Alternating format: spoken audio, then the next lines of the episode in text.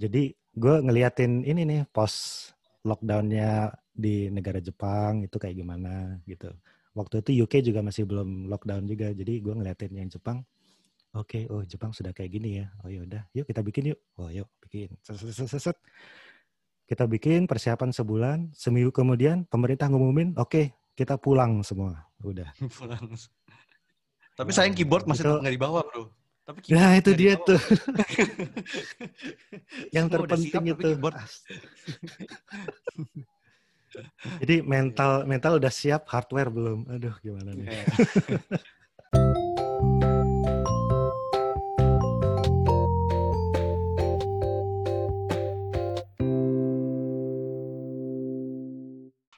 Siap, ya, selamat pagi, siang, dan sore para pendengar podcast di atas gudang. Jadi, Halo. Di podcast ini kita kedatangan tamu yaitu uh, Giovanni Sakti. Nah, saat ini dia adalah, oke, okay, lu aja kenalin diri dong. Oke okay, oke okay, sip. Halo semua, uh, ini gue Gio, uh, Giovanni Sakti panggilannya Gio. Hari ini lagi kerja sebagai engineer di Gojek dan selain itu juga lumayan aktif main di beberapa komunitas di antaranya Perkodi, Deep Tech, ID Ruby dan Jakarta JS. Oke, okay, uh, Gio ini juga teman gue di ID Ruby, jadi kita sama-sama bikin conference dan meet up dan sebagainya. Pokoknya udah bertahun-tahun deh. Iya, yeah, udah lama. Lupa dari kapan. Yeah. Oke, okay, di sini kita akan uh, membuat sebuah game. Jadi uh, judulnya adalah A Day in Life of Software Engineer. Jadi okay. uh, apa uh, kita berdua akan apa walkthrough di slide ini. Jadi setiap slide itu ada topik baru di setiap halamannya. Okay. Dan di setiap topik ini host dan tamu akan bergantian menjawab pertanyaan dari masing-masing uh, di halaman. Oke. Okay. Hmm. Alright. Siap ya, kita mulai ya. Siap, siap kita mulai. Oke. Okay. Pertama, rutinitas pagi. Iya. Biasa bangun jam berapa? Oke, lu dulu. Oke, bangun biasanya kurang lebih setengah lima. Oke, okay. uh, eh, lu biasa bangun dengan waker atau bangun sendiri otomatis? Bangun sendiri sih. Uh, alarm sih pasang. Kadang-kadang juga butuh alarm juga, tapi biasanya sih udah otomatis sih. Sering kali. Oke. Okay. Kalau gue, uh, gue biasanya di jam 6 uh, dan kadang-kadang jam setengah lima juga. Nggak pakai alarm sudah mulai dari awal work from home lah ya. Yeah. Kadang-kadang juga terganggu juga sih karena ini. Kadang-kadang anak-anak sampai tengah malam gitu, gue nah. akhirnya yeah. gue akhirnya sampai Benar. baru bangunnya itu jam uh, jam jam enam tetap sih, tapi ya itu terbangun oleh anak-anak. yeah, Oke. Okay. Jadi sama. Nah, habis bangun langsung ambil HP atau enggak? Uh, gue ya ambil ambil hmm. HP. Matiin matiin alarm sih sebenarnya. Oke. okay. matiin, matiin alarm sama biasanya uh, ngecek email. Sama ngecek oh. uh, ada ada isu nggak semalam. bus bus saya dedikasi. Oke, okay. gue juga begitu bangun pagi langsung ngecek HP. Uh, jadi di setiap jam 6 itu ada aku kebetulan langganan newsletter gitu yang auto generate setiap jam 6. Jadi ada oh ada reading listnya gitu lah kalau buat pagi-pagi buat nemen ngopi. Oke, okay, menarik. Hmm. Newsletter ya. Sebenarnya jam 6 juga kadang-kadang gue nerima ini sih uh, digest dari Quora sih. Quora ini entah nah, apa itu. algorit Iya, dia, dia suka lumayan, lumayan bagus. ya iya, kan? iya, iya betul. Algoritmanya Quora lumayan bagus sih. Jadi gue dapat kayak beberapa pertanyaan yang relate gitu. Kan gue interest di dunia aviasi gitu-gitu. Itu suka ada pertanyaan-pertanyaan tentang itu yang yang lumayan relate jadi gue kayak suka baca dulu gitu Oke, okay. ngomong-ngomong Quora, gue juga sering dapat dari digest dari mereka dan kebanyakan itu tentang komik sih. Jadi ya okay. Marvel Universe, DC kayak gitu. Kadang-kadang lucu-lucu sih, facts sama questionnya. Oke, okay. ah orang ngopi atau orang teh ini? Wah sebenarnya tuh biasa nggak atau enggak? Enggak oh, dua-duanya gitu. sebenarnya. Tapi tapi gue nggak minum kopi karena lambung hmm. gue nggak kuat ya sebenarnya. Jarang hmm. minum kopi. Uh, paling teh kadang-kadang dan itu pun nggak nyari sih. Jadi kalau ada minum, kalau enggak ya udah nggak usah nggak nyari juga. Hmm. hmm, hmm. oh, uh, jadi kalau ngantuk tidur aja. Oke. okay. Kalau gue pagi kopi, eh, kopinya kopi saset sih, jadi nggak fancy juga. Eh, mulai mengurangi gula, jadi eh, beli kopi yang gulanya terpisah gitu. Jadi ada kopi krim gitu. Wah, salah satu brand. Lumayan tuh pahit tuh kayaknya. uh, enggak sih, jadi karena oh, dia enggak. krim itu, uh, uh, jadi ada susunya lah. Jadi dia mild gitu dia.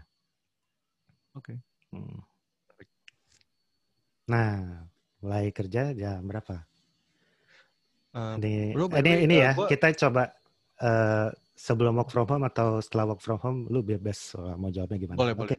By the way, ini gue nggak bisa lihat uh, slide-nya memang nggak muncul ya, yang atau memang nggak dimunculkan? Oh, uh, gue, oh sebentar. Nih, oh pantesan. Nih gue cek deh. Ya. Ini, ini oke? Okay?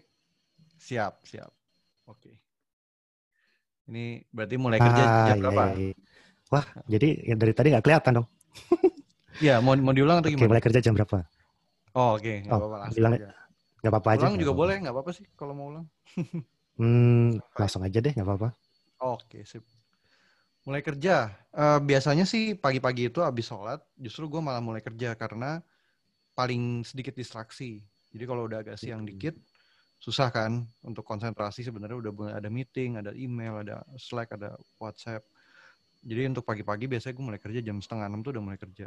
Terutama untuk hmm. hal-hal hmm. yang perlu konsentrasi, misalnya harus uh, ada codingan yang perlu direview atau misalnya harus baca RFC atau ngerjain RFC hmm. atau hmm. balas email yang panjang itu biasanya pagi-pagi sih.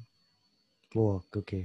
Itu uh, rutinitas ini uh, sudah sebelum pandemi atau sejak pandemi? itu dari dari zaman dulu sih seperti itu. Sama. Jadi sebenarnya nggak okay. berubah. Sama aja. Sebenarnya nggak berubah. Oh. Nggak berubah untuk bagian itu. Oke. okay. Uh, eh, kalau gue sendiri, uh, gue pagi nggak bisa.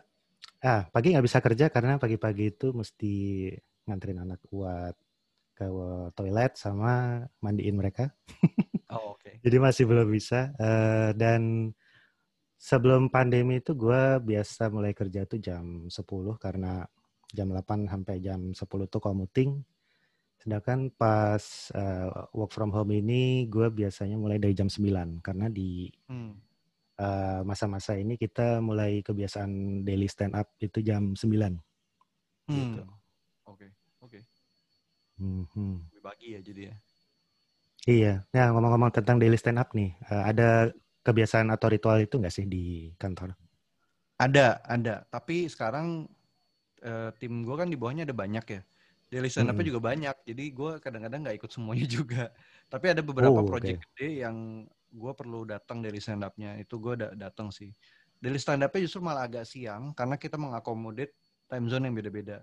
Time zone hmm. yang paling awal itu dari India kan beda satu setengah jam mereka lebih lebih awal ya. Jadi kalau kita udah jam 10, mereka masih jam setengah sembilan. Nah itu mm -hmm. biasanya kita stand up itu rata-rata malah agak siang. Jadi mungkin jam 11 atau ada yang jam setengah satu gitu. Oke, okay. wah. Jadi mengakomodir dari India juga ya. Oke. Okay. Mm -hmm. Ada Singapura juga. Nah, Singapura malah malah rumit tuh. Singapura malah oh. mundur kan dia. jadi Iya, jadi dua jam eh yeah. sejam lebih belakang ya. Oke. Okay. Iya. Hmm. Oke, kalau di kantor gua uh, ini buat yang Indonesia aja sih. Jadi kita ada daily stand up jam 9. Itu kebiasaan yang baru pas uh, work from home ini karena sebelumnya kita belum pernah ada pengalaman kerja dari rumah. Jadi hmm. kayak ini kayak transisi gitulah hmm. untuk menjaga rutinitas di kantor tapi uh, tetap rutinitasnya tetap dibawa ke rumah gitu. Tapi di daily stand up yang di work from home ini kita nggak ada status meeting di situ. Jadi hmm. yang ada cuma main-main doang. Say hi, main-main, terus bertegur sapa gitu. Karena setelah itu udah, uh, setelah itu semuanya pada sibuk sendiri-sendiri dan hmm. waktu untuk interaksinya cuma di situ doang. Tapi ada satu yang agak berubah sih akhir-akhir ini ada beberapa tim yang udah nyoba written stand up. Jadi cara kerjanya ini return stand up sekaligus check in. Jadi cara kerjanya hmm. orang yang bangun paling pagi di tim itu mereka langsung posting di channel daily stand up. Terus mereka orang yang lain yang begitu bangun mereka langsung komen di situ ngerja apa di threadnya gitu. Hmm. Itu menandakan mereka tuh udah siap kerja. Udah siap kerja. Oh, iya. Okay. Jadi nice, sekalian nice. apa absen lah gitu. Oke, okay, kalau kami itu pakai uh, Basecamp, jadi dia nanya setiap jam either jam 9 atau jam 5 sore gitu. Dan setiap tim itu eh setiap orang itu ngisinya opsional sih. Mereka mau ngisi jam 9 atau mereka mau ngisi hmm. jam 5. Dari awal sih uh, dari awal dimasuknya uh, pas pandemi itu jadi mulai sering nulis gitu sih. Tapi kita hmm. akhir-akhir ini nggak mengharuskan mereka buat uh, nulis. Tapi lama kelamaan mereka jadi terbiasa. Oke. Okay. Gitu. Ya, kurang lebih sama sih ada gitunya juga hmm. Mhm. menarik nah kita mulai nih kerja hmm. beneran ya bener tadi belum beneran biasa, ya yang tadi yang tadi pemanasan uh, lu ada rutinitas nggak yang lu lakukan sebelum modding gitu oke okay, ngoding ya ini menarik sih to be honest gue sekarang porsi ngoding mungkin di bawah 30% mm-hmm. dan ini biasanya gue lakuin di yang pagi-pagi itu justru jadi entah pagi-pagi itu atau malam-malam atau weekend. Dan tapi kalau weekend gue ngoprek sih bukan bukan kerja ya maksudnya kalau ini malam ya, atau pagi-pagi uh, gitu. Side hustle. iya. Nah kalau awal ngoding nggak ada ritual khusus tapi gue setuju bahwa switch mindset untuk mulai ngoding itu kadang-kadang suka berat ya. Karena kan hmm. Iya kan, kan untuk apa ya istilahnya bahasa ininya mengumpulkan niat gitu. Karena kan coding itu kan kayak kita sebelum mulai mengetikkan kodenya itu kayak harus mengumpulkan semua konteks dulu. Jadi lebih hmm, lama betul. di persiapannya sih justru kayak harus baca dokumen dulu, harus baca kebutuhannya, harus kadang-kadang harus nanya ke orang dulu, ini maksudnya ini apa gitu. Kecuali programnya eh, pro, uh, kecuali udah well defined test case-nya itu bisa langsung implementasi tapi rata-rata ya lumayan sih harus justru malah banyak ritualnya sih kayak baca dokumen dan sebagainya. Uh, jadi lo uh, mereview apa maksudnya uh, apa yang sudah ada apa uh, seperti ada list untuk melihat uh, apa aja yang sudah diupdate hingga hari ini terus lo baca dulu baru kemudian lo baru untuk konteks konteks switching ya terus baru kemudian lo uh, start yep. ngoding gitu. Yep. Hmm. Yep. Dan akhir-akhir okay. ini juga uh, gue kalau ngoding lebih ke arah plugging the hole sih. Jadi bukan sebenarnya gini normalnya gue nggak di set untuk ngerjain tas tertentu. Mm-hmm. Tapi mm-hmm. karena ya memang kondisi pandemi sekarang kita juga keterbatasan jumlah anggota tim dan dibandingkan dengan tas yang ada, ya kadang-kadang gue harus bantu kan uh, untuk plugging the hole gitu ya. Jadi mm-hmm. gue lebih ke sana. Tapi normally mm-hmm. sebenarnya gue nggak diassign untuk ngoding sekarang. Oh kita, oke. Okay. Hmm. Kalau gue uh, ritual awalnya juga uh, kurang lebih sama. Jadi gue ngelihat uh, list of assign issues yang di ada di GitHub gue, terus ngelihat uh, komentar terakhir yang oh sekarang GitHub kan punya inbox itu kan, yang lu yeah. bisa ngelihat uh, isu mana yang lu participate dan mana yang sudah ada reply-nya. Jadi gue ngeliatin itu dulu satu-satu. Terus hmm. baru mulai ngelihat atau nge-reply dan baru kemudian baru mulai kerja. Uh, yeah. Menarik.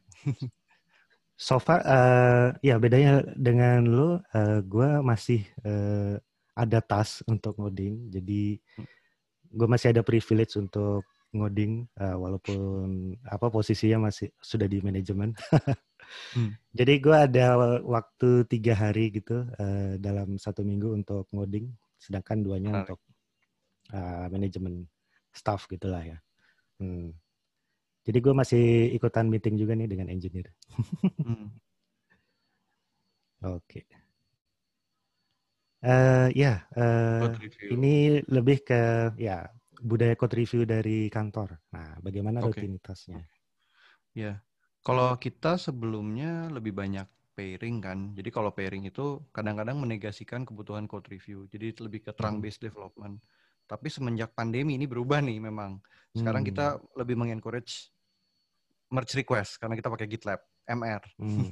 Oh ya, oke. Okay. ya, merge request. Jadi merge request, nah ini biasanya merge request itu diserahkan ke orang yang paling paham konteks atau ketika hmm. perubahan itu ada unsur strategis. Nah, uh, masih ada beberapa area di sistem sekarang yang gue pegang konteks paling banyak, jadi itu biasanya diserahin ke gue. Tapi ke depannya untuk mengurangi bottleneck, kita lagi setup beberapa lebih banyak automation yang bisa self review hmm. ya. Nah untuk hmm. yang strategis, nah itu baru yang masih dilakukan. Eh, biasanya bukan cuma gue sih perlu bareng-bareng karena kan ada beberapa tech lead juga yang apa ya, istilahnya perlu dilibatkan. Nah itu kadang-kadang harus ngelakuin cross review. Jadi yang review lebih dari satu orang gitu.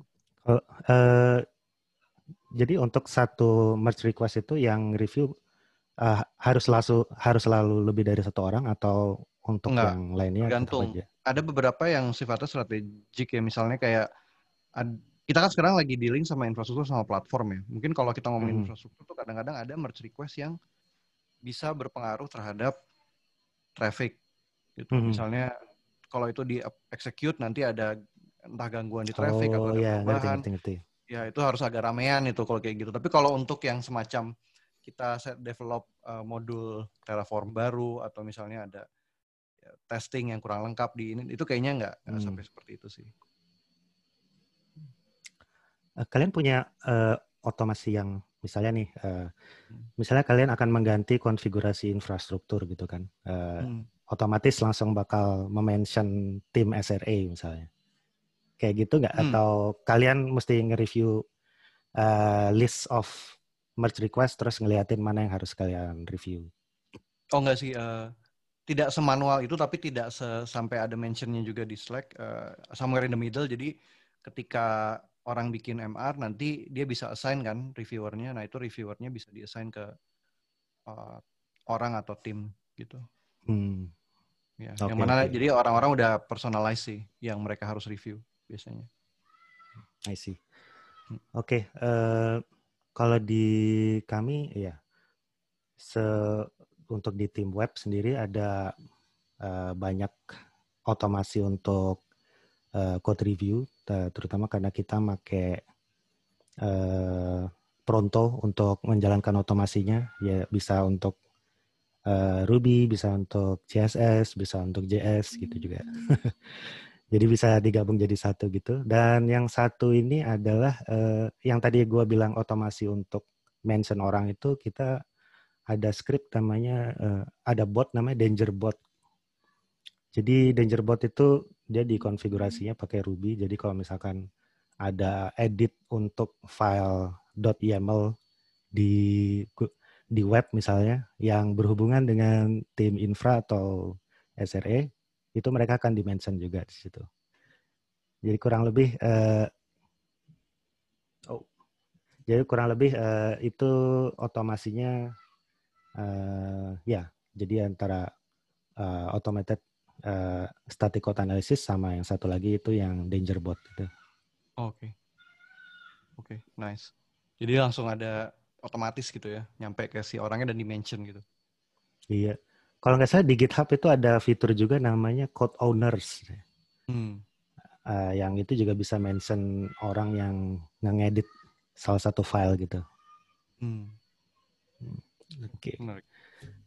Berikutnya, tadang. Oke, ini ngomongin break nih. Ah, ini udah ceritanya sudah kerja seharian. Ini beda banget ngomongin... loh sebelum dan sesudah nih. sebelum sesudah ini beda banget nih. Langsung tiba-tiba langsung down gitu, teng gitu ya. Iya, iya. Uh, ini langsung santai dulu ya kita. Uh, siap, siap, nyantai. Biasanya di biasanya lo kalau lunch break uh, makan di luar atau bawa bekal atau justru nggak makan gimana? nggak nggak nggak nggak nggak nggak makan sih bahaya kalau nggak makan nggak bisa mikir. Gue nggak bawa bekal uh, makan di luar dan memang momen makan di luar ini dimanfaatin buat catch up sama anggota tim sih. Jadi hmm. ganti-gantian aja lagi bareng siapa ya udah. Yang penting gue berusaha untuk tidak makan sendiri kecuali kecuali ada meeting yang overlap di jam makan semua orang udah makan jadi terpaksa gue makan sendiri tapi oh kasihan uh, banget tuh bisa mungkin sebisa mungkin bisa makan bareng sama teman-teman sih karena ya biar ganti-gantian bisa ngobrol gitu kecap oh. tapi itu sebelum pandemi ya itu sebelum pandemi mm -hmm. kalau setelah pandemi setelah negara api menyerang berubah semua, Mas. ah, setelah itu habis itu jadi lebih teratur dong kalau di rumah.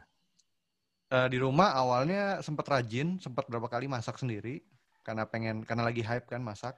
Tapi habis mm -hmm, itu males. Mm -hmm. Jadi sekarang ya yeah, kalau nggak yeah. pesen atau kalau nggak ya udah makan yang simpel mm. aja kayak roti yeah. gitu. iya iya ini hype-nya sudah mulai menurun sih untuk masak di rumah. Karena udah mulai bosen pengen keluar gitu. iya. Hmm. Jadi apa apa uh, hype untuk bereksperimennya sudah mulai memudar. Hmm. Kalau gue di dulu waktu sebelum pandemi itu uh, kita emang ada dapur di kantor, jadi kita bisa masak bareng. Hmm. Dan ya seperti biasa gue adalah yang suka mencicipi daripada daripada masak sendiri. Jadi lumayan enak tuh kalau misalkan ada yang ganti-gantian ngobrol apa uh, yang ganti-gantian masak itu uh, timnya ganti-ganti gitu. Jadi kita bisa ngobrol dengan ganti-ganti orang gitu. Nah, sedangkan kalau di setelah pandemi ya semua sama juga sih sama kayak lo. Kita tapi berencana untuk bikin virtual lunch gitu tapi nggak jadi-jadi. Kayaknya nggak berhasil karena kesibukan masing-masing. Gue pernah nyoba sekali kayak gitu di kantor uh, virtual mm -hmm. lunch. Tapi to be honest itu agak awkward sih. Jadi kayak ada orang makan terus ngobrol terus kayak konsentrasi jadi terpecah gitu Iya kan, terus ada yang kayak ngambil minum, ngambil apa, jadi malah kurang, nggak tahu sih nggak. Oh, jadi kurang bonding ya? Oh, oke. Okay. Kurang ya. Hmm. Nah, uh, ya selain makan siang biasanya ada kegiatan apa lagi nih ketika istirahat? Hmm, nggak ada sih. Sekarang justru malah ini sih kesulitannya ya. Eh, kalau sebelum pandemi kan kalau jam istirahat ya paling ada yang kadang-kadang suka ada yang bareng-bareng ke masjid gitu kan. Hmm. Sambil istirahat di sana duduk-duduk gitu. Atau ngobrol, ngobrol di tempat makan lebih lama. Atau balik ke meja kadang-kadang suka pada main game gitu kan. Game yang mhm. cupu-cupu gitu. Hmm. singkat. Cuman setelah pandemi itu biasanya memang kesulitan untuk membagi antara kerja dan leisure sih. Karena jadi batasannya jadi nggak jelas. Jadi tuh biasanya sekarang gue kalau istirahat makan gue balik ke depan komputer. Walaupun nggak mulai kerja tapi kayak paling browsing browsing gitu gitu sih jadi ya, hmm. ya. oke okay. Iya iya iya. Uh, eh, gue juga ngalamin yang sama sih. Dan ketika di ketika di kantor biasanya kita ada sesi kayak board game gitu untuk main setelah makan siang gitu. Terus habis itu baru balik lagi ke, ke ruangan masing-masing. Uh, selama masa pandemi ini, uh, gue biasanya ini apa turun ke bawah buat main dulu sama anak gue sampai dia puas gitu baru bisa naik lagi ke atas. Jadi kayak gitu. Uh, uh, lebih banyak bagi waktunya dengan apa keluarga sih karena di pandemi ini. Oh, bagus berarti. Hmm. Dan ya, jadi ya itu resikonya ya kerjanya jadi mau ikut molor juga kadang-kadang sampai yeah. jam 6 atau lebih dari itu. Kadang-kadang menunggu mereka sampai tidur dulu baru lanjut lagi. hmm. Sporadis. Oke. Okay. Iya, mari kita balik lagi ke kerjaan. Nah, eh, oke okay, di kantor di mana biasanya komunikasi terjadi? Uh, Slack tentunya. Mm -hmm. Kalau keputusan harus di harus ada RFC-nya dulu. Oh, RFC di apa GitLab berarti ya? Uh, di sekarang di Microsoft uh, Google Docs sih. Jadi isunya tuh dulu kita pengen pindahin semua ke GitLab uh, sebagai GitLab issue ya. Tapi akhirnya nggak bisa semuanya dipindah karena RFC ini kadang-kadang perlu di-share ke non-tech dan mereka nggak punya account GitLab. Oh, oke okay, ya, ya. kita iya. Jadi akhirnya sekarang di Google Doc kalau RFC gitu. Oke. Okay. Oke. Okay. Uh, eh, ya, mirip juga. Oh, ini kayak mirip-mirip doang nih sih gue bilang.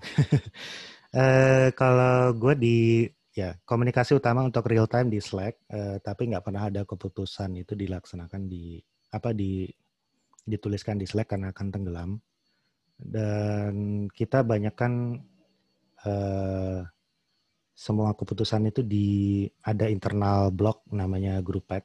Jadi itu kayak aplikasi Rails biasa yang isinya cuma uh, teks doang gitu dan blog gitu. Dan di situ semua keputusan ada di situ. Dan tapi untuk development itu uh, kita pakai GitHub Issues. Jadi kebetulan uh, di kantor itu kita ada policy untuk bahwa semua orang itu harus punya akses ke GitHub. Jadi non tech itu juga mereka di apa di onboard untuk gabung ke GitHub dan jadi digabung dengan SSO single sign on-nya uh, dari apa uh, kalau nggak salah Azure deh single sign on-nya itu untuk kemudian uh, tergabung juga ke, ke GitHub. Jadi mereka bisa tetap terkoneksi gitu. Dan so far sih uh, karena komunikasinya masih terbagi dua, jadi yang uh, organization wise yang gede itu di internal blog tadi di group pad, sedangkan untuk yang produk uh, tiap produk itu sendiri-sendiri itu mereka di GitHub issues. Jadi oh, gitu. Nice, menarik ya. Jadi ada proses onboard teman-teman yang mungkin sebelumnya nggak biasa pakai GitHub. Iya, mm -hmm. yeah, jadi agak ini juga intimidatif juga sih karena oh suddenly lu bisa melihat code base gitu.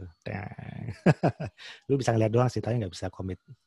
Iya, yeah, Oke. Okay. Uh, eh, nah, ah ya. Ini karena berhubung kita posisinya ini sudah apa? Uh, manajemen ke atas ya. Sepertinya kita akan bervariasi gitu. Oke, okay, uh, eh, Gua doang deh apa uh, mulai mulai pertanyaan ini gua dulu. Bro, ya, berapa bro? Silakan. Da dalam persentase berapa kira-kira bro bro meeting didik bro didik meeting dibandingkan ngoding? Nah, silakan bro. Iya. Uh, meeting dibandingkan coding. Untungnya gue masih 70 30, 70 persen hmm. ngoding, 30 persen meeting. Karena apa? Uh, gue berusaha untuk nge-push semua meeting gue tuh ke hari Kamis dan Jumat. Hmm. Jadi biasanya gini sih, untuk mengetahui apakah sebuah meeting itu penting atau enggak, eh, gue tanya gini, meetingnya perlu sekarang enggak? Uh, enggak sih, ya udah hari Kamis aja ya. Nah, gitu. Hmm. Kalau misalkan nggak penting banget ya, ya udah uh, semuanya di hari Kamis dan Jumat. Kalau penting itu ya saat itu juga. Hmm, oke. Okay. Menarik. Okay, kalau gimana? Kalau gue tujuh puluh tiga puluh maksimum. Jadi maksimumnya itu 30% ngoding, hmm. 70 kegiatan lain. Oh, okay. Gua gua agak kebalik tapi bro. Uh, justru hari Kamis itu gue jadiin no meeting day. Jadi nggak boleh ada meeting. Di tim juga hmm. sebisa mungkin nggak ada. Jadi benar-benar semua orang tapi sebenarnya akhirnya itu malah yang make ya beberapa doang sih kayak gue teman tim sih kebanyakan nggak ada meeting ya rata-rata nice nice Iya jadi Iya, ada namanya yeah. no meeting day sih. Hmm. Oh. Uh, no meeting day itu untuk berlaku untuk semua uh, organi apa? Semua tim di organisasi atau hanya untuk nah, tim kalian aja? Tim-tim gua, tim kita doang. Itu juga itu juga kadang-kadang perlu apa ya istilahnya? Perlu bilang ke orang yang ngajak gitu bahwa kita nggak mau nerima meeting di hari Kamis gitu sama sekali. Hmm. Dulu padahal waktu kita pertama kali bikin itu kita udah pernah email ya, tapi kan ya kita pernah email yeah. ke semua orang bahwa tim ini nggak bisa diajak meeting di hari Kamis. Cuman ya kan oh, tetap gitu. aja kan. Tetap aja apa namanya ya nggak nggak nggak bisa gitu. Jadi orang juga nggak nggak ngeh. Jadi kadang-kadang pas mereka request ya harus kita reject itu. Arahin hmm, ke hari yang lain. Oke okay, oke. Okay. Ya mari kita lanjut lagi. Ah uh, ini ada oke okay, ini kayaknya nggak lengkap. Ada budaya knowledge sharing nggak di kantor? Ada, ada, ada, ada. Uh, tiap tim juga punya inisiatif masing-masing. Yang paling yang paling umum tuh book reading. Jadi kalau book reading, mereka setup setengah jam untuk sharing tentang apa yang sudah mereka pelajari dari sebuah buku. Jadi mereka baca satu buku di topiknya di decide gitu ya, terus mereka baca, terus nanti di book reading itu mereka sharing. Mm-hmm. Itu yang paling umum. Tapi kadang-kadang juga ada topik-topik khusus, misalnya kayak uh, kita mencipta uh, kita buat sesuatu terus kita share gimana cara bikinnya dan teknologi di baliknya gitu. Hmm, itu ada di waktu tertentu di hari tertentu gitu nggak untuk sharing itu?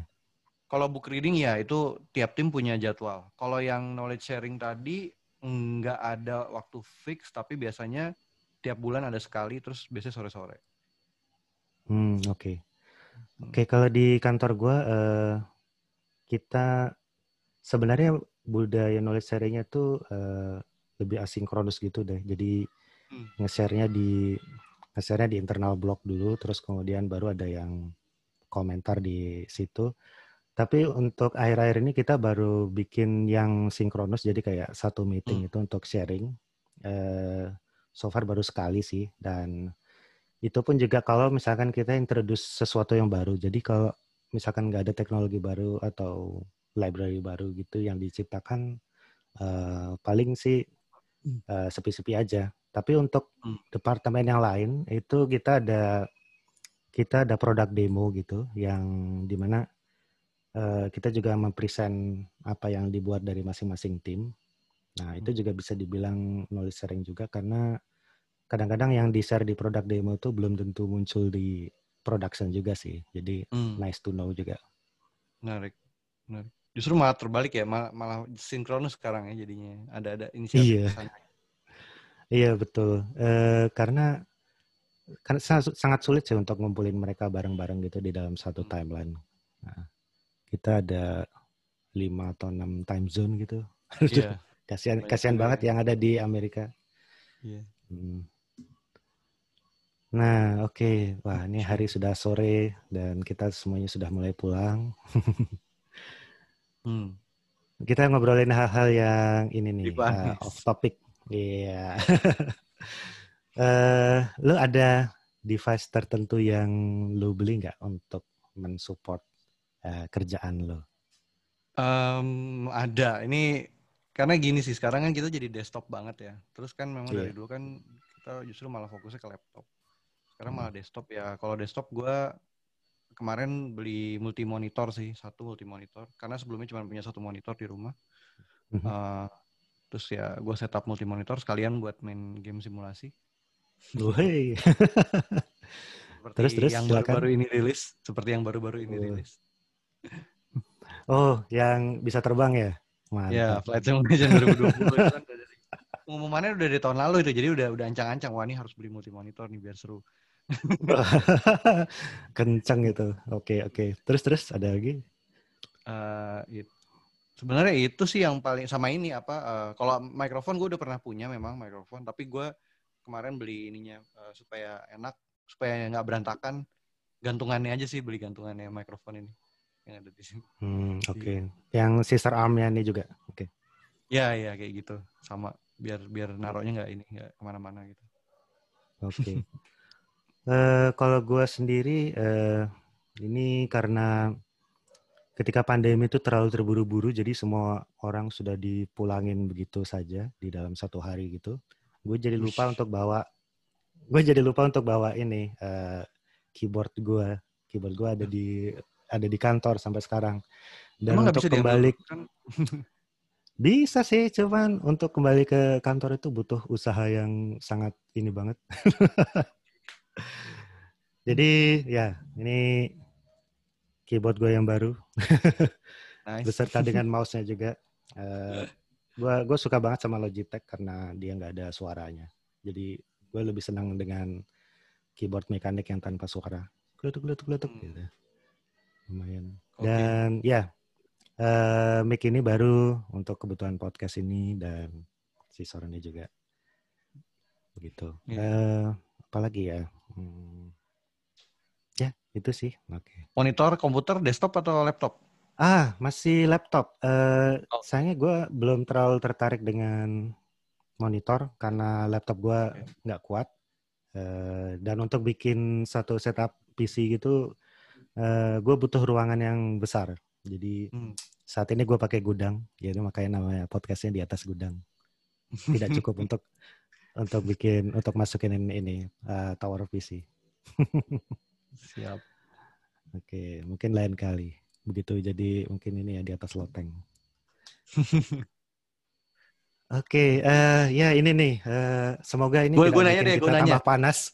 Iya. gue nanya deh, gue nanya, gue yang nanya nih. gue yang nanya duluan. Oke, okay, Bro Didik, uh, pakai IDE atau text editor? Dan kalau boleh tahu apa yang dipakai? Ah, saya pakai IDE ini.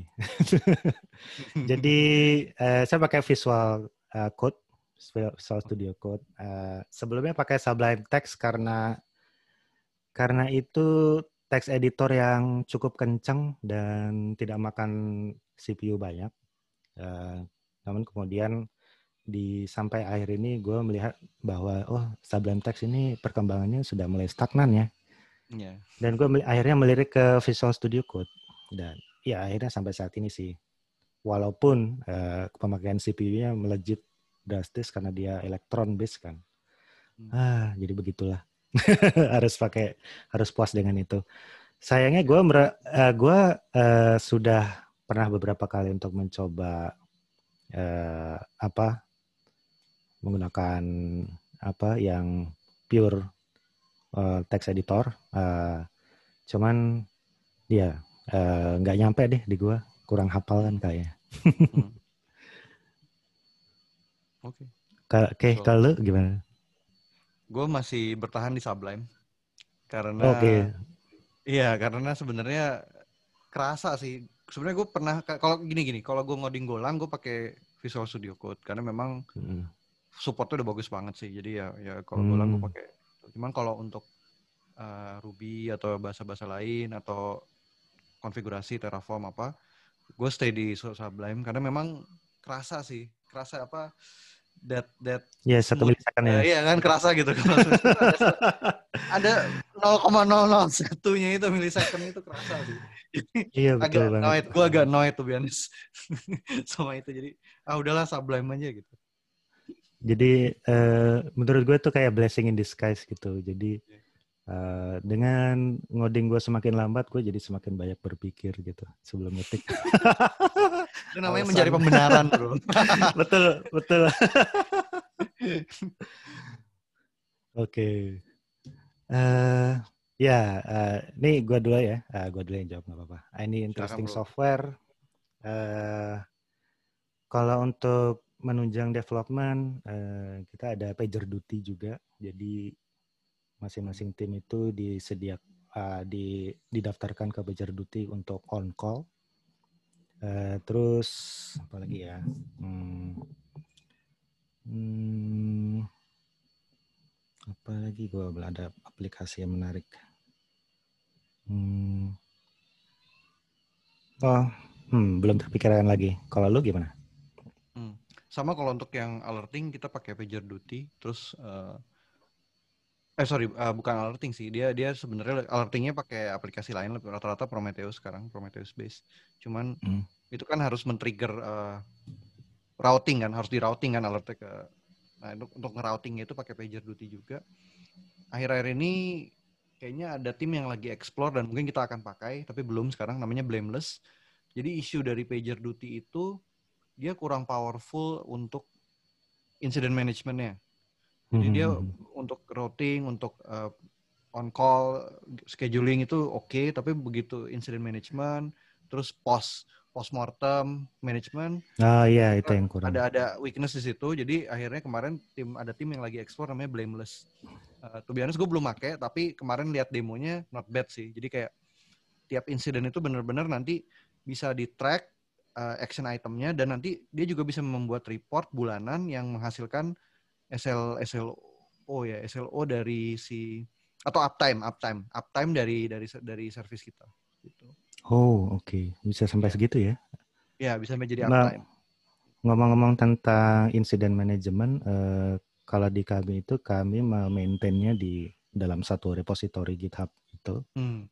menulis postmortemnya dan okay so far uh, ya so far uh, itu sih yang masih dilakukan karena kebutuhannya nggak terlalu ini ya mungkin karena karena kalian volumenya uh, gede banget dan frekuensinya lebih rapid jadinya perlu banget ya untuk incident management itu ya iya nggak mungkin juga selain itu yang tapi gue yakin Cookpad juga gede trafficnya cuman kita mungkin lebih ke arah karena variasi service terlalu banyak sih Ah iya betul betul. Itu. Tracking akuntabilitasnya yeah, yeah. agak susah ya karena kita perlu tahu dependensinya juga lumayan tuh antar hmm, timnya hmm. gitu kan. Nah, kalau traffic kayaknya kalau Kupe juga banyak traffic sih pasti. Hmm, hmm, ya masih lebih banyak Gojek lah. Tapi ya betul satu service doang sih kalau kita. ya satu satu service yang ya ya istilahnya cuma satu service sih karena cuma uh, recipe side doang. Oke. Uh, berikutnya.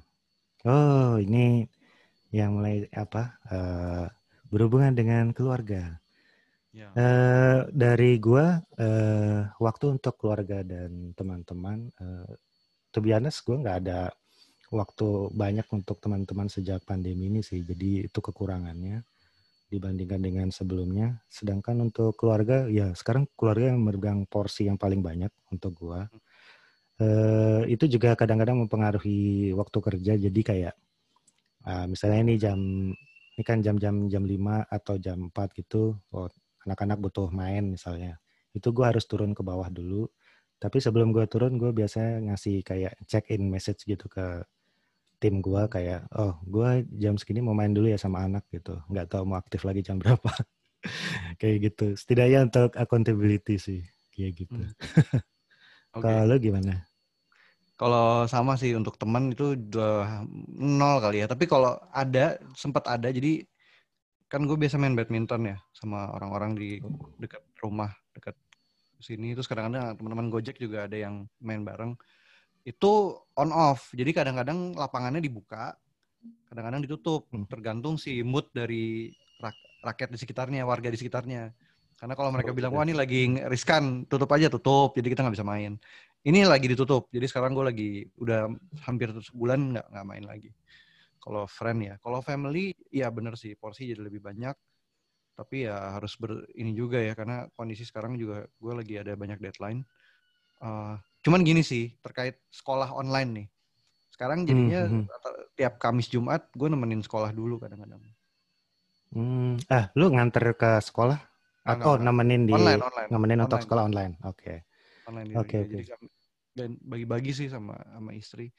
Uh, waktu itu bilangnya normally ya Senin Rabu dia Kamis Jumat gue gitu. Hmm. itu lucu juga yeah. maksudnya gue gue ngeliatnya lucu sih anak kecil yeah, belajar yeah. dari zoom tuh lucu sih di gue di bulan-bulan awal itu uh, ada ya ada sekolah online juga uh, jadi kedua anak gue kan masih apa playgroup level hmm. kan uh, preschool lah. Uh, kebetulan ya yang namanya preschool itu emang apa butuh banget ini kan uh, interaksi tatap muka gitu. Jadi uh, di apa di awal-awal di setelah dua bulan setelah uh, pandemi itu uh, kan akhirnya ada perpanjangan ini uh, tahun ajaran baru dan di tahun ajaran baru itu akhirnya kita mutusin untuk tidak melanjutkan sekolah dulu untuk saat ini untuk menunggu yeah. situasi dulu karena hmm. uh, karena pri, apa preschoolnya itu masih menyaratkan untuk tatap muka di hmm. setidaknya sebulan sekali gitu face to face. Jadi agak susah sih untuk itu. Dan kebetulan memanage apa menemani anak sekolah online tuh ribet juga ya. banget, banget. Ini gue nggak bisa nggak bisa kayak gitu karena udah SD ya. Kalau udah SD agak iya, sayang iya. juga gitu. Wah, iya betul.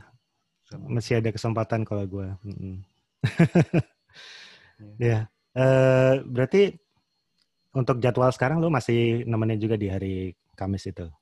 Iya, kami Jumat biasanya rata-rata begitu sih, tergantung. Hmm. Tapi kadang-kadang istri gue suka nggak nggak bolehin kalau lagi ada ujian kuis atau apa, biar katanya biar dia aja yang nemenin gitu kalau ya wes.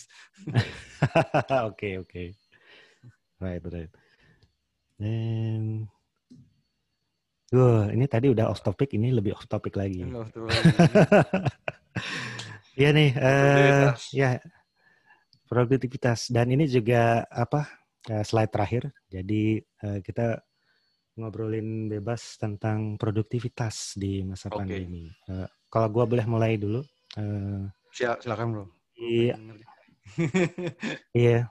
Di awal di awal work from home itu uh, kami kan membuat sebuah guideline gitu ya untuk cara untuk uh, memaintain komunikasi ketika work from home gitu mulai jadi istilahnya untuk peralihan dari onsite ke offsite gitu kita bikin sebuah guideline yang panjang banget dan kemudian kita ngasih uh, sering kali ngasih beberapa presentasi untuk menjelaskan guideline tersebut.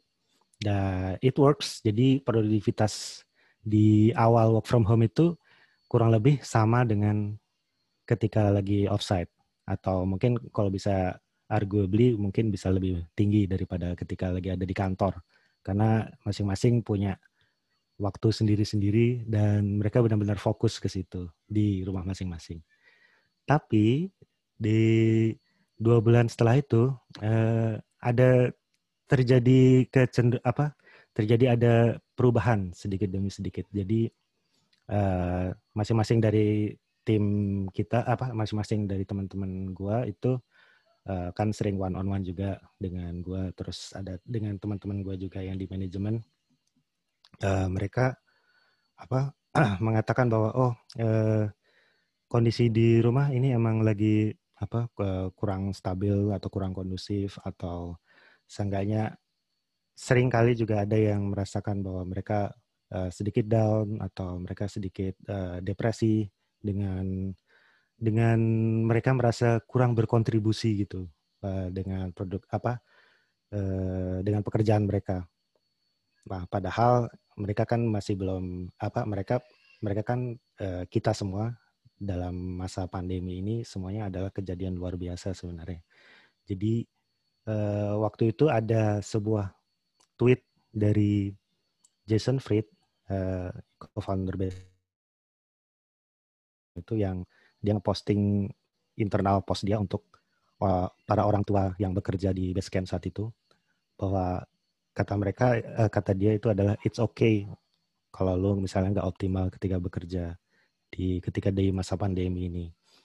Nah dari situ kita akhirnya mempelajari itu dan kita ternyata oke okay, kita uh, beresonansi dengan kondisi kita saat ini gitu dan akhirnya di kita membuat sebuah internal post gitu untuk teman-teman uh, menjelaskan bahwa sebenarnya uh, kalau misalkan ada yang bisa 100% di masa pandemi ini itu adalah kejadian yang luar biasa banget gitu. Jadi untuk uh, mereka bisa berkontribusi. Namun kalau misalkan kalian belum bisa berkontribusi secara utuh dengan maksimal, itu juga nggak apa-apa. Asalkan kalian lebih mengkomunikasikan kesulitan kalian gitu. Jadi uh, gua mengkomunikasikan kesulitan gua memanage waktu dengan keluarga misalnya kayak gitu. Dan lama kelamaan itu jadi apa sedikit menurunkan ekspektasi masing-masing dan mereka jadi lebih memahami dan lebih awas dengan kesehatan mental diri mereka masing-masing. Jadi setiap daily stand up itu kita selalu ingetin kalian jangan lupa untuk liburan ya gitu. Kalian jangan lupa untuk istirahat gitu itu main-main segala macam gitu jadi eh, itulah sih yang bisa kami pelajari dengan di masa pandemi ini mengenai produktivitas Sorry. menarik banget mas ceritanya mas uh, ya gua gua ada cerita lucu sih terkait ini hmm, jadi gimana waktu bulan Oktober tahun lalu atau November itu memang kita ada eksperimen. Jadi uh, jadi dulu gue sempat bilang sama sama teman-teman, eh kalian tuh sebenarnya pengen gak sih kerja remote gitu kan? Terus kan banyak orang yang kayak wah mau mau kerja remote gitu kan, biasa kan? Terus hmm, hmm, yeah. kita kita eksperimen nih, kita eksperimen kerja remote, boleh boleh kita eksperimen kan? Kayaknya gue udah pernah gue gue pernah gue lupa share di forum apa tapi gue pernah bilang bahwa kantor gue tuh lumayan embrace experimentation apa pun itu asal ada datanya asal ada catatannya. Hmm. jadi gue nggak minta izin ya udah gue email aja gue blast ke semua orang bahwa tim gue ngelakuin eksperimen kerja remote dari bulan Oktober sampai Desember. Dengan prosedur seperti ini dan dengan semuanya nanti bakal dicatat gitu. Hasilnya ya udah nggak ada yang protes malah malah ada yang mendukung gue oh Oh no. Oh. Kayak, kayak gue dukung kantor. Terus kayak gimana nyusun dokumen. Pokoknya sep sama seperti lo, kita bikin dokumen yang tebal dan kayaknya sebagian dokumennya gue bikin jadi tulisan di medium tuh. Hmm. uh, eh, gue ekstrak sedikit ya, taruh di tulisan di medium yang tuh. Nah itu kita praktekin tuh selama beberapa bulan. Jadi pas terjadi pandemi dan kita dipaksa remote, itu pada ngeledekin gue. lu mimpi dari mana gitu bisa bisa mimpi bener, bener. eksperimen ini gitu kok jadi jadi kepake gitu kan waktu awal-awal tuh dokumen dokumen internal itu sempat diminta sama berbagai, banyak pihak termasuk hmm. uh, ya beberapa tim termasuk katanya mau di share juga externally gitu jadi lucu oh. sih dan cuman memang waktu dua minggu pertama uh, itu tuh honest, produktivitas menurun. Itu karena kaget sama waktu itu somehow banyak orang yang sakit.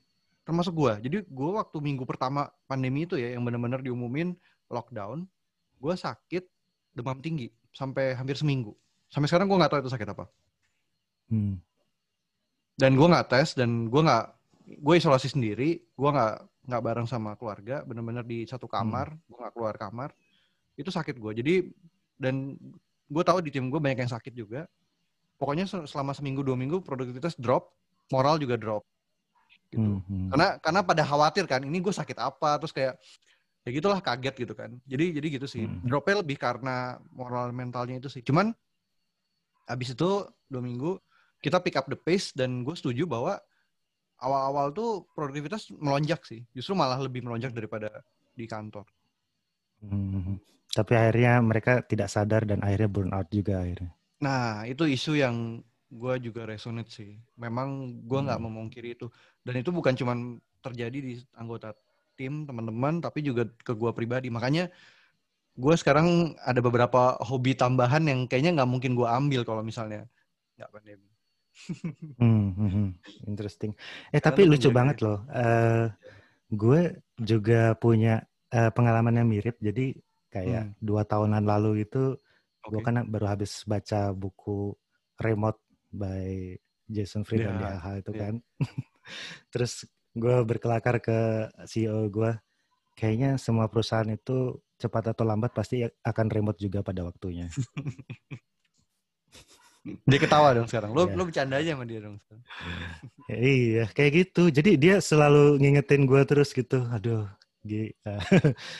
ya semoga sih gue nggak mengamini itu sih tapi ya kejadian juga ya. Ya gimana lagi? Ya udah gitu. Untungnya berkat apa berkat ada interest uh, eh, gue ada interest untuk remote working zaman dulu. Jadi gue sudah mulai persiapan prepare untuk uh, mencoba untuk remote working itu perlahan-lahan juga.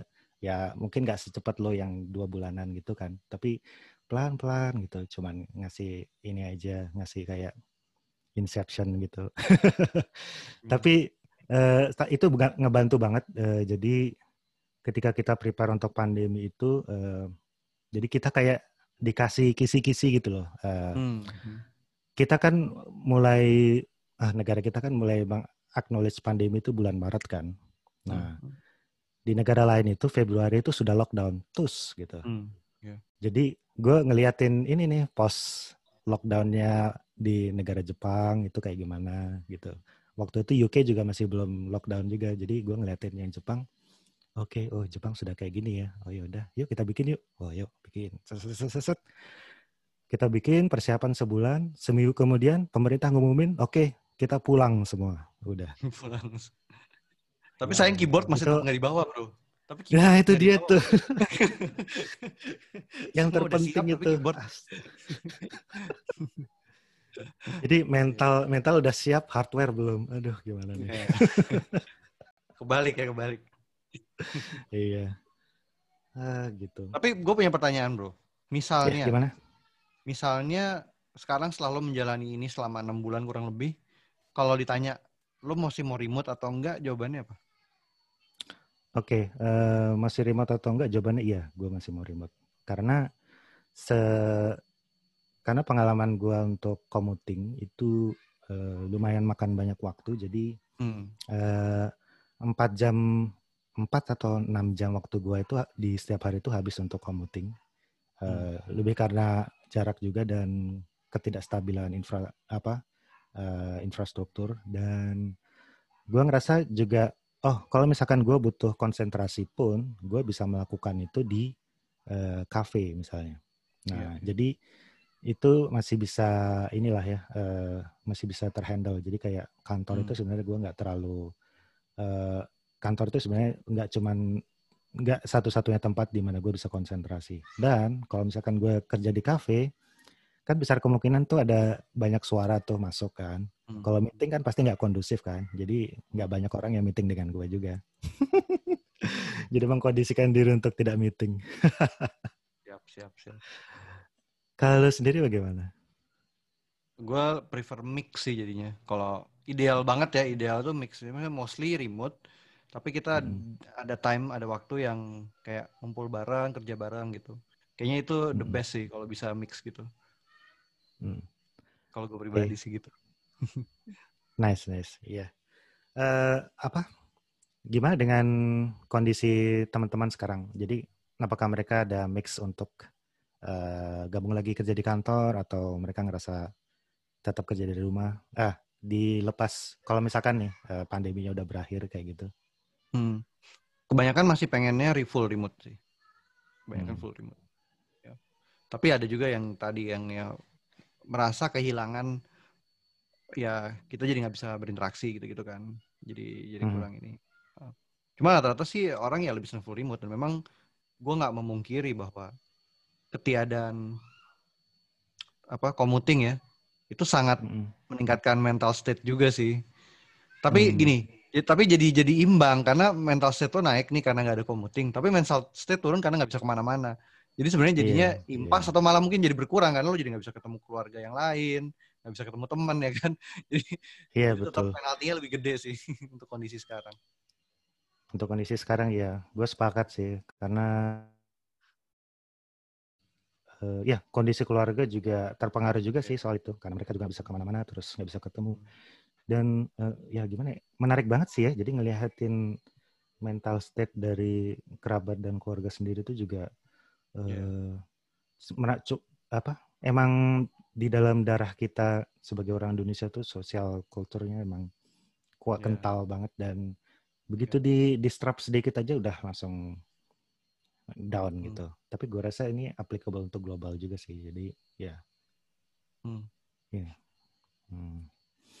Oke, okay. uh, eh, ya yeah, uh, gue rasa kita sudahi aja ini karena, wah pas satu jam, mantap banget. Siap.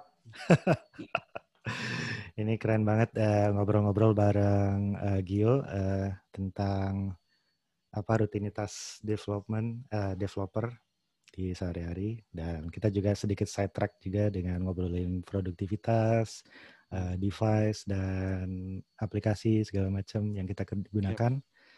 Dan Uh, Gio, semoga nggak bosan-bosan lagi ya gue undang kayak gini dan santai bro. Kita akan mencari topik lagi yang lain yang lebih menarik.